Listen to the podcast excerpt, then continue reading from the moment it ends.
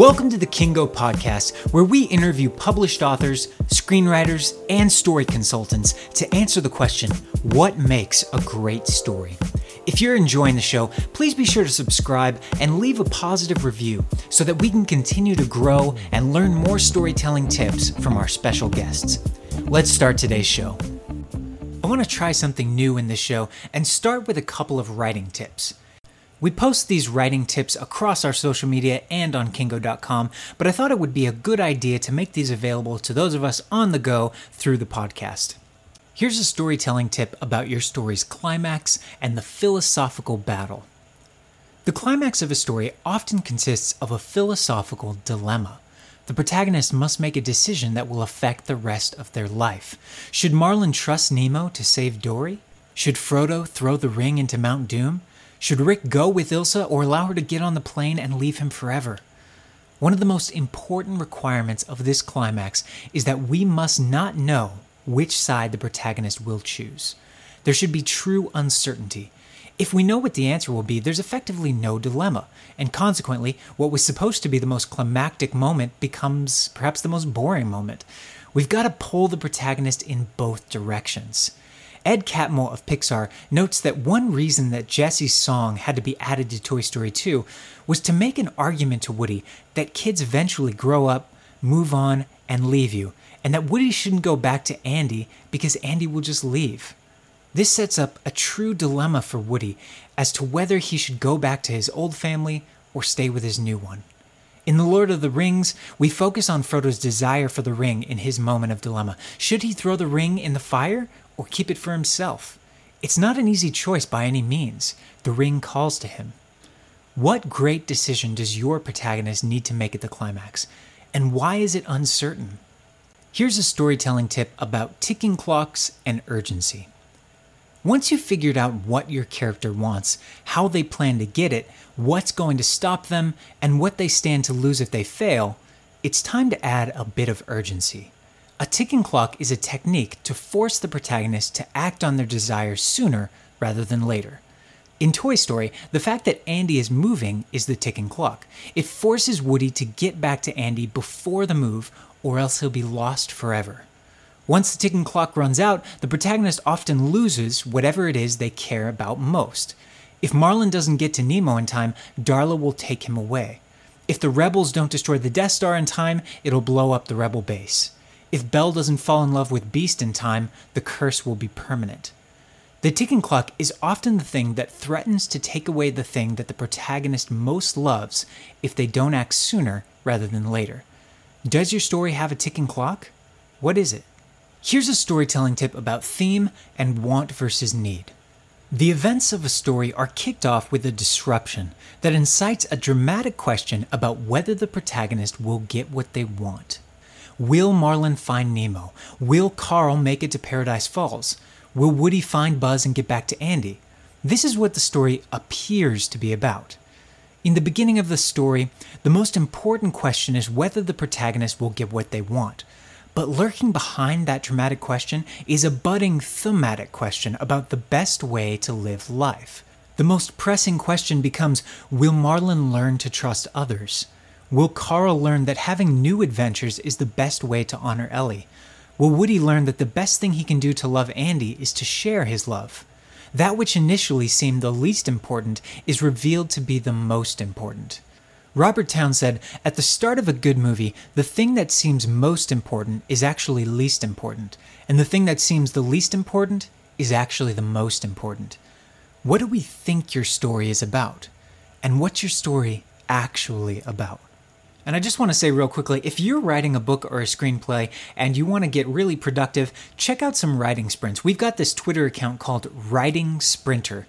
W R I T I N G S P R I N T E R. It's on Twitter, and we host writing sprints and tournaments every day, all day, so you can come and join us and be productive. And finally, the moment you've been waiting for, let's get to the interview. Today's guest is Katelynn Watkins. She's a freelance editor with an MFA in popular fiction writing and publishing. She's a self described word nerd and the founder of Watkins Editorial, where she offers a wide range of editing services.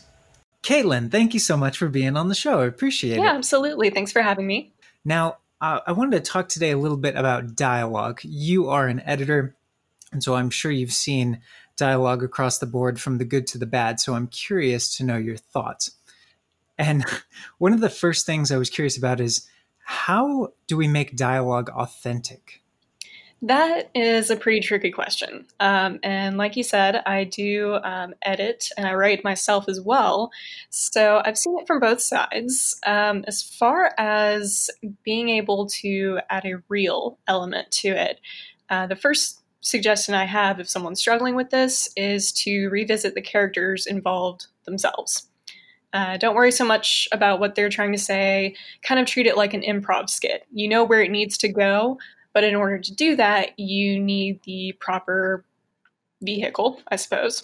Yeah, that absolutely makes sense. So you would go back and review your characters, and what do you look for in particular as far as the characters go?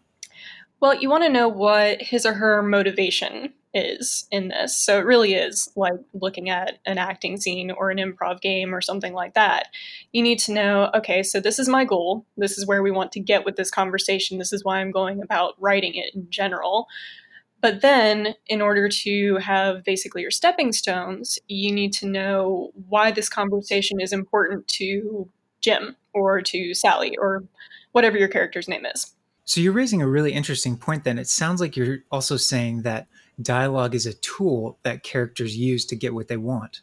Oh, absolutely. And I mean, it's a tool for you too as a writer you know you you may not be right there in the story as an active participant but you're the one who's carrying it forward so you have something to say like i said you have a goal with this conversation so how do you use that conversation to achieve your goal it's all about uh, you know harnessing their voices to project your own message excellent now for you personally or what do you recommend? Do you recommend that people plan out the course of a story conversation before they write it, or do you like to discover it as you go? As a writer, uh, writing is probably the only area of my life that I do not plan to a T. and um, the reason for that is I find that when I do that, whether it's dialogue or world building or anything like that, if I lose myself so much in the planning step by step part, then I lose my flow. It doesn't come off as very authentic. It's a little too stiff. Um, and I've talked to a few other writers who feel the same way. So whenever they start struggling with their dialogue and they're trying to come at it from this approach, I always suggest switching teams basically. Uh, go ahead and try planning it out step by step, word for word. Who's going to say what?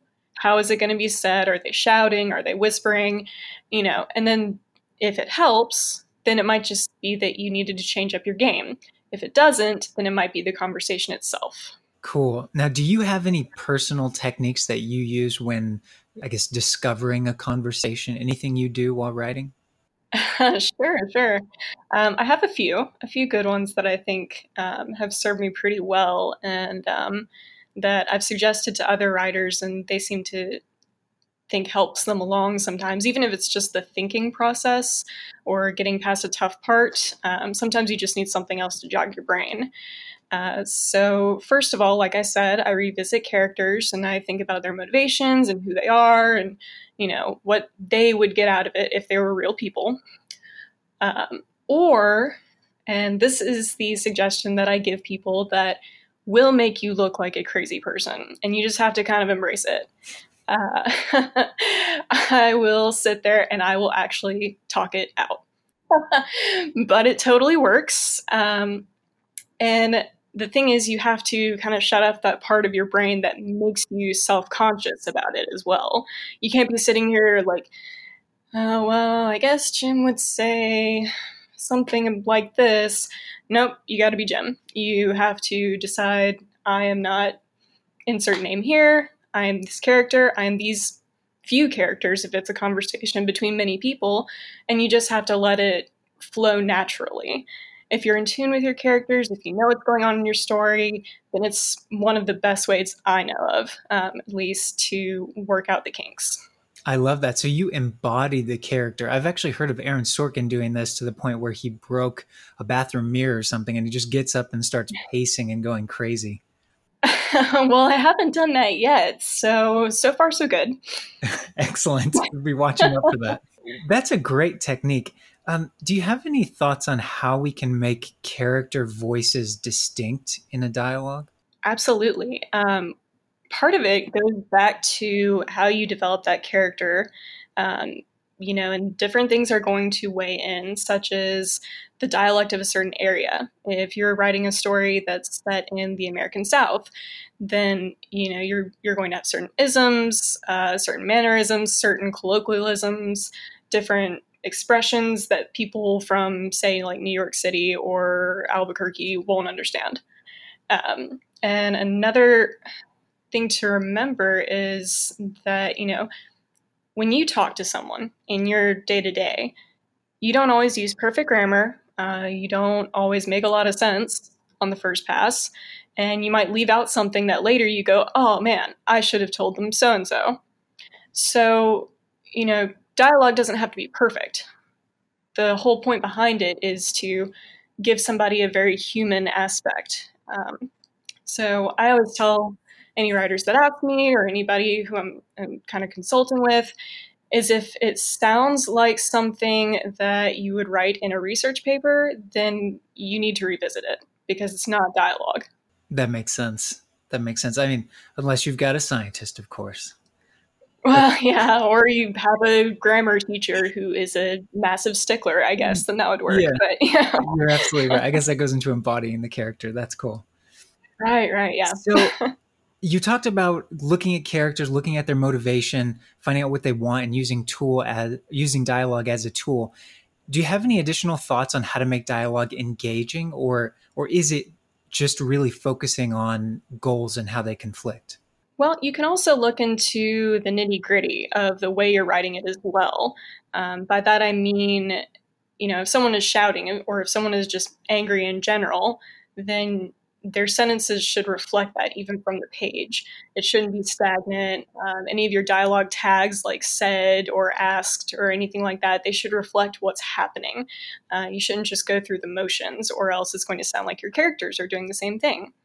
Um, and you know, in certain types of dialogue, uh, if someone's having an argument, then yeah, you want to be able to have like the action, like say so and so starts pacing and pulling at his hair because he's just so frustrated you have to show that with the dialogue without overwhelming the dialogue. So it's a delicate balance. Um, and there are certain situations that can be a little bit easier to represent. Um, monologues are really easy to go forward with a lot of action because you know you want to break up some of that speech. So it's all about balancing it out and making sure that you know you have the elements that are going to help you set your scene and build your world and add to the character itself, but you also need to carry it forward. So, is there anything in particular you see common mistakes perhaps that we should watch out for, or do you think you've kind of covered that so far? Well, I guess I'd first say that technically you can't have a mistake as long as your dialogue gets you to where you need to be. Uh, so, going back to my example of an improv game or a a scene out of a play. You know, when actors are up on the stage, they're going to mess up. It, it's just a fact. I mean, yeah, you can get pretty close, but you know, somebody's going to flub a line, or they're not going to do one of the directions on the page that you guys rehearsed. Um, so, part of that is that there there are technically no mistakes, um, but I would say that what I covered before, as far as things getting stagnant or not fitting the mood, those would be the most common things that I think would be put off like off-putting to a reader. That's good to watch out for. Cool. Now, I would like to broaden our scope here and catch you unprepared and ask you the question yeah. that I am personally obsessed with. What makes a story great? Like, what takes a, a story from pretty good to timeless? I was about to say, I think I'm going to be a little bit difficult and say timeless to whom. Mm, excellent. And such a great point that stories are subjective. Right. Because, I mean, everyone has a favorite book or a favorite movie if you're not a great reader, you know, and so nobody's is the same, or if it is, then you know you happen to meet your your book soulmate or whatever. But everyone finds something different out of a story, so I don't think there is one definitive answer. Um, as writers, I would say you can shoot for that by making it timeless to you. Uh, what what resonates with you in your favorite story? I'm not saying go out and copy it. I'm saying capture whatever element it is that breathes life into it. Um, if you're writing a children's book about a dog who is lost in the park, then I better feel for the dog, yeah. you know. or uh, if you're writing a historical fiction about someone who's lost everything they ever owned and they're trying to make their way in the world, then I need to be on the edge of my seat going, "Oh my god, what would I do next?" So, I think I think the best answer I can give is to make sure that you're not using writing as a passive exercise. Uh, keep it very active. Um, make sure that you're drawing on not just your experiences but other people's you can go with current events to give you a little bit of inspiration you can go with something that happened in someone else's life whatever it is make sure that it is real so that you can write fiction i love that and one of the things it also sounded like you were getting at too was creating a strong connection to a character so that we actually cares what so that we actually care what happens to them absolutely i mean speaking from my own uh, preferences when I'm reading. Uh, I definitely identify better with a story that has at least one strong lead. You can have a few strong leads, uh, but as long as there is at least one uh, to which you know we can not fall back on, but when things get chaotic or if a lot of action starts coming into play, or if maybe there's a complicated uh, plot line, uh, any sort of conflict or you know major loss, anything like that. There needs to be at least one strong lead that we can come back to and say, okay, well, how is so and so feeling about this? That makes sense. It gives us something to hang on to and, and explore the story world through. Right, right. It grounds you. It kind of gives you a lens, as it were. Nice. Now, do you have any particular advice for how you do this personally or what you recommend to other people? How you start a story or how you brainstorm a story or, or just start writing? Sure. Well, I mean, like I said, I writing is one of the only areas of my life where I don't plan everything out. Uh, so my my usual process, I guess, is most of the time I get an idea when I'm not trying to think of one. Uh, it'll just kind of come into my head, or I'll remember bits and pieces from a dream, or I'll be somewhere and I'll see something happen and I'll think, oh man, I wonder what would happen next. So that's where it usually starts. It it could be random, it could just kind of not to sound like a cliche, but just kind of come to me.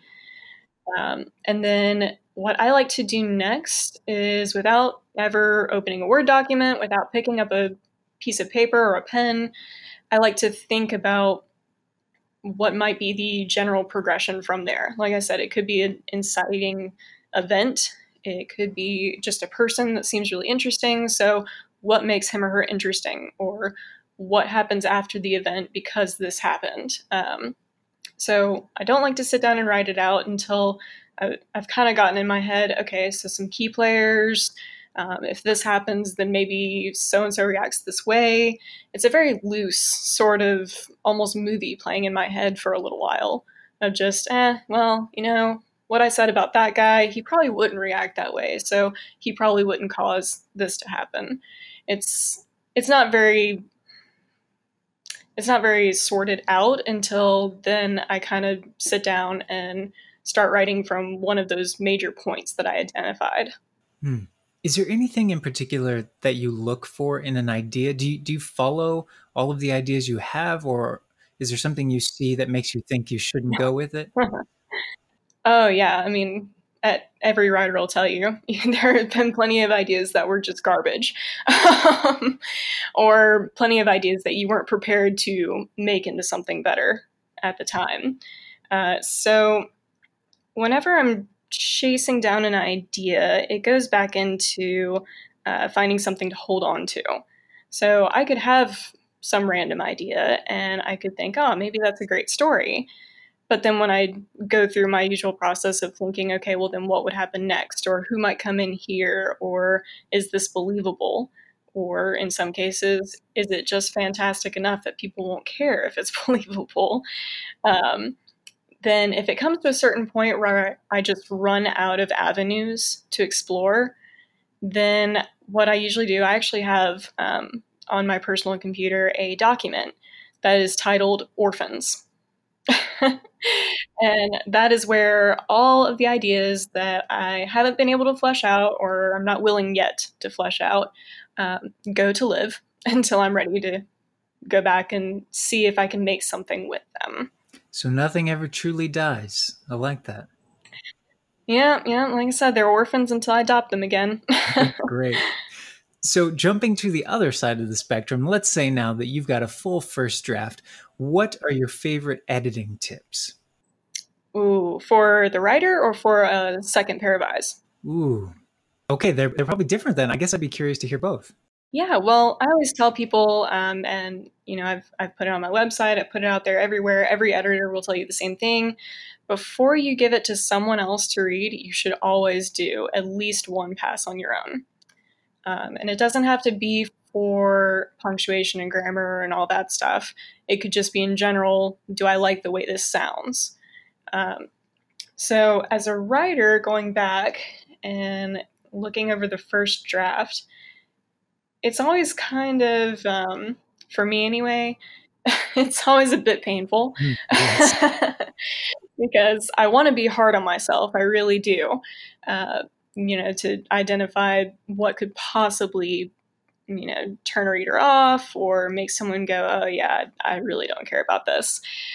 so I want to be hard on myself, which means being hard on anything I've written.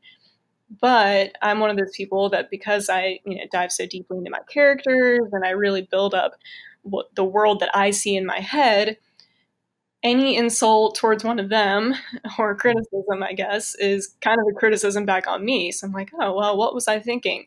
You know what you were thinking. so, um, as a writer, I would say probably the toughest part going through and some of the best tips I could give you would be to try and take yourself out of it, which for me sometimes means taking a break between writing the first draft and editing it. Um, it's never a bad idea. Hell, I mean, it's not a it's not a bad idea to take breaks while you're writing it. Give yourself like a week off, or a weekend, or something to do anything else. Get your brain out of that world, then come back to it. You'll feel refreshed. Uh, you'll be able to look at some things that might have been giving you issues before and think, oh, well, why don't I just try this? So, number one tip, I guess I would say for writers is to try not to get too far into your own head. But if you do, step back, take a second, pull out, retreat, whatever you want to call it, and uh, just kind of regain your perspective. Um, let's see, for editors. Ooh. Um, for editors, I'd actually probably say the opposite. Um, the reason being is that if you write as well, then you also know just how much of themselves that a person put into this. So if you don't walk into it and at least try to invest yourself, then you're not going to see what they were seeing as they wrote it. Does that make sense? So, you know, you walk into and you're thinking, yeah, okay, they, they gave me a synopsis. It, sound, it sounds like it could be okay. That's a terrible attitude to have. Um, and unfortunately, I do know some people who do that when they critique things, whether it's writing or anything else. And it's it's kind of heartbreaking um, because you know how much work someone put into it and everything. So, number one tip would be to walk into it with your eyes wide open because you know that's your job, but also with an open mind. Uh, be ready for the writer to surprise you, or uh, you can walk into it and be ready to see something like you you've really invested in something that was in their synopsis or their pitch that stuck out to you so you're waiting for it you're you're just on the edge of your seat wanting to see that and then something comes out of left field totally flattens you and you find a whole new reason to love it I love that you're talking about as an editor how to respect both the creator and the creation and thinking about how in the creator's mind they're often not separate. Right. Yeah. Well, you know, you I'm sure you've heard the old adage where everyone writes something of themselves into the story, whether it's a character that closely resembles you, um, a situation that you were in once, uh, something that you heard from a friend that you're trying to process through this exercise, something about it is going to come out and it's going to be a part of you, whether you mean to or not. So it it really is all about respecting both sides of it while also as an editor being able to look at it and say, okay, I get where you're going with this. I understand that this is what you wanted to do. But let's see if we can't make it better. Now, you mentioned you're a discovery writer. And uh, do you have any particular, I know you probably don't outline then, but do you have any signposts that you try to hit when writing? Well, sure. Um, I'll actually have a giant marker board in my apartment where when I start getting into the more complicated parts of a plot or I'm trying to, uh, one of the more common ones is when I'm trying to show how characters are going to eventually be linked or be at odds with one another. I try to map that out a little bit. Um, so by signpost, do you mean kind of like a warning sign that maybe I'm not on the right track? Or um, if I get to that stage where I'm writing on my board and I'm trying to use all the, the colors to make sense of what's going on in my brain, um, one of the, I guess, one of the signposts I would say is if I come to a point where I know that, like, say it's with the characters, I know that these two characters need to have a confrontation at some point. They need to have some sort of conflict that's going to exacerbate whatever situation's happening. If I can't figure out how to link them, whether it be through that confrontation or maybe I go ahead and delve into some backstory and maybe they were best friends at one point. Maybe they were the best of buddies, you could have called them brothers, and then one of them did something that just blew it all to hell. If I can't identify how I'm going to show that, or how I'm going to highlight the relationship in the most simple of terms, then it's probably a sign that I either need to step back or the story it belongs in the orphans for a while. I love that though. I love this idea of the the orphan document where you kind of keep things fluid. That's pretty cool. it, it's pretty handy. It's kind of like um, it's kind of like having your own personal file cabinet and being able to dump these things that you know you don't need them right now, but you'll want them later. So it's kind of a nice way to dump them there. And my document has gotten so giant that I kind of have like signposts of my own t- so that I can quickly search through the document and find things. But, you know, when you're just starting it out, it can just be a simple matter of cut and paste. And then the the benefit obviously is if you run across any sort of writer's block, you can just dive into this document.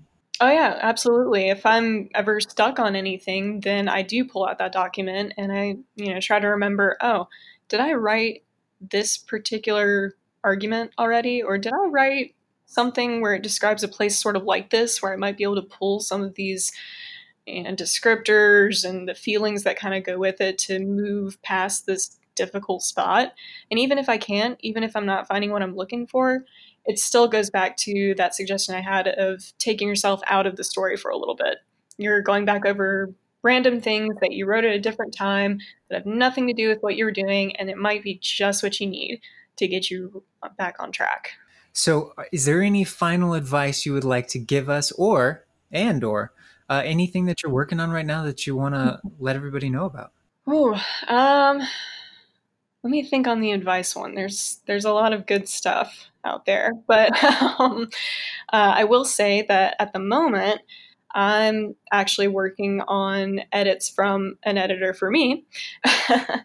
so yes, even editors need editors. Uh, so from that, I guess a good piece of advice would be to no matter how much you write, uh, no matter how much you read from other people, make sure that you don't forget your roots. Like I said, even editors need editors. We all need someone else to look back over it because at this point, and uh, you know, this particular manuscript has been my baby for years at this point. Uh, so, and I actually used it in some of my grad school work and my thesis and all of that. So it's it's been through the ringer. uh, but I'm still finding things that I want to change. So my editor's gone through it one time. I'm going to go through um, and keep on getting some of her suggestions, uh, work through some of the points that she thought, you know, might need a little love, cut some things. Um, I've actually cut a lot. So from that, I, I would definitely say it's a good exercise to go back and be the writer and not just the editor. Great. So you'll keep us updated on the book then? Absolutely. Like I said, I, I have to get through this round of edits. It's been one of those slightly painful exercises, but it's getting better um, as I move further into it. I guess I got a little bit better at uh, cutting things on my own editing rounds the further in I got too. So oh, that's great. Well, we'll need to have you back to do a sort of post mortem and like what you learned, what you would have done differently, and other things. Ooh, absolutely. Like I said, this this work has been through the wringer a few times, but it obviously still needed something done to it. So keep on. Thank you so much for being here, Katelynn. I appreciate it. Absolutely. Thanks again for having me. Thanks to Katelynn Watkins for taking the time to be with us here today and for sharing her writing, storytelling, and editing knowledge with us. You can find links to her site, Watkins Editorial, and her social media in the show notes. I'm also in the process of writing a book, which will be a collection of writing and storytelling techniques and tools that are used across the industry by various writers. And with that said, I'd like to share with you an excerpt from the book about desire. Dramatic situations are made most compelling when conflict exists as a structural opposition of desires. So, what does that mean exactly? It means that if one character gets what they want, the other character can't. It means that two characters want the same underlying thing exclusively, even when it may not seem like they want the same thing on the surface. For instance, what are the police officer and the criminal really fighting over? They're fighting over control of the freedom of the criminal. What are the detective and the murderer really fighting over? They're fighting over control of the truth that the public and the justice system will believe. In Good Will Hunting, Will and Professor Lambeau are both fighting over control of Will's future. In The Dark Knight, the Joker and Batman are fighting over control of the soul of Gotham. When it comes to the control of something, there can only be one winner. We might also think of this as two characters who have irreconcilable and clashing agendas. Of course, it's possible for two characters to have desires that are both attainable. The two characters might only clash in their plans. This doesn't provide deep opposition, however, and allows for the two characters to find a way to either work together or at least to attain their respective desires with no conflict. This is generally bad for maintaining drama, but it can serve an interesting thematic lesson. The moment the fate of a desire becomes uncertain, which is often the moment when the desire meets opposition, a state of dramatic tension arises called a dramatic question. The dramatic question is essentially Will the protagonist attain their desire? Now, to generate dramatic tension, all we need to do is establish a character desire and then make the fate of that desire uncertain. Dramatic tension is perhaps the most powerful driver of audience interest and usually serves as the primary source of global tension over the course of a story. It's worth noting that the potential tension in a dramatic question is roughly proportional to our ability to concretely visualize the exact moment of resolution of the desire. After all, how can we be tense about the result of a desire if we don't know whether it's been attained or lost? If a character has a desire to be successful, that's not concretely measurable. Is this desire attained after the protagonist buys a car? Is it attained once they sell a particular number of units? We don't know. The desire to win the competition, on the other hand, is concretely measurable. We know definitively and without doubt whether the protagonist has attained or failed to attain that desire at any given moment. Well, that was an excerpt from the book. I hope you enjoyed it. I'm still putting together a bunch of tools and techniques that are used by different writers, but this is a great start on the foundational bit of drama.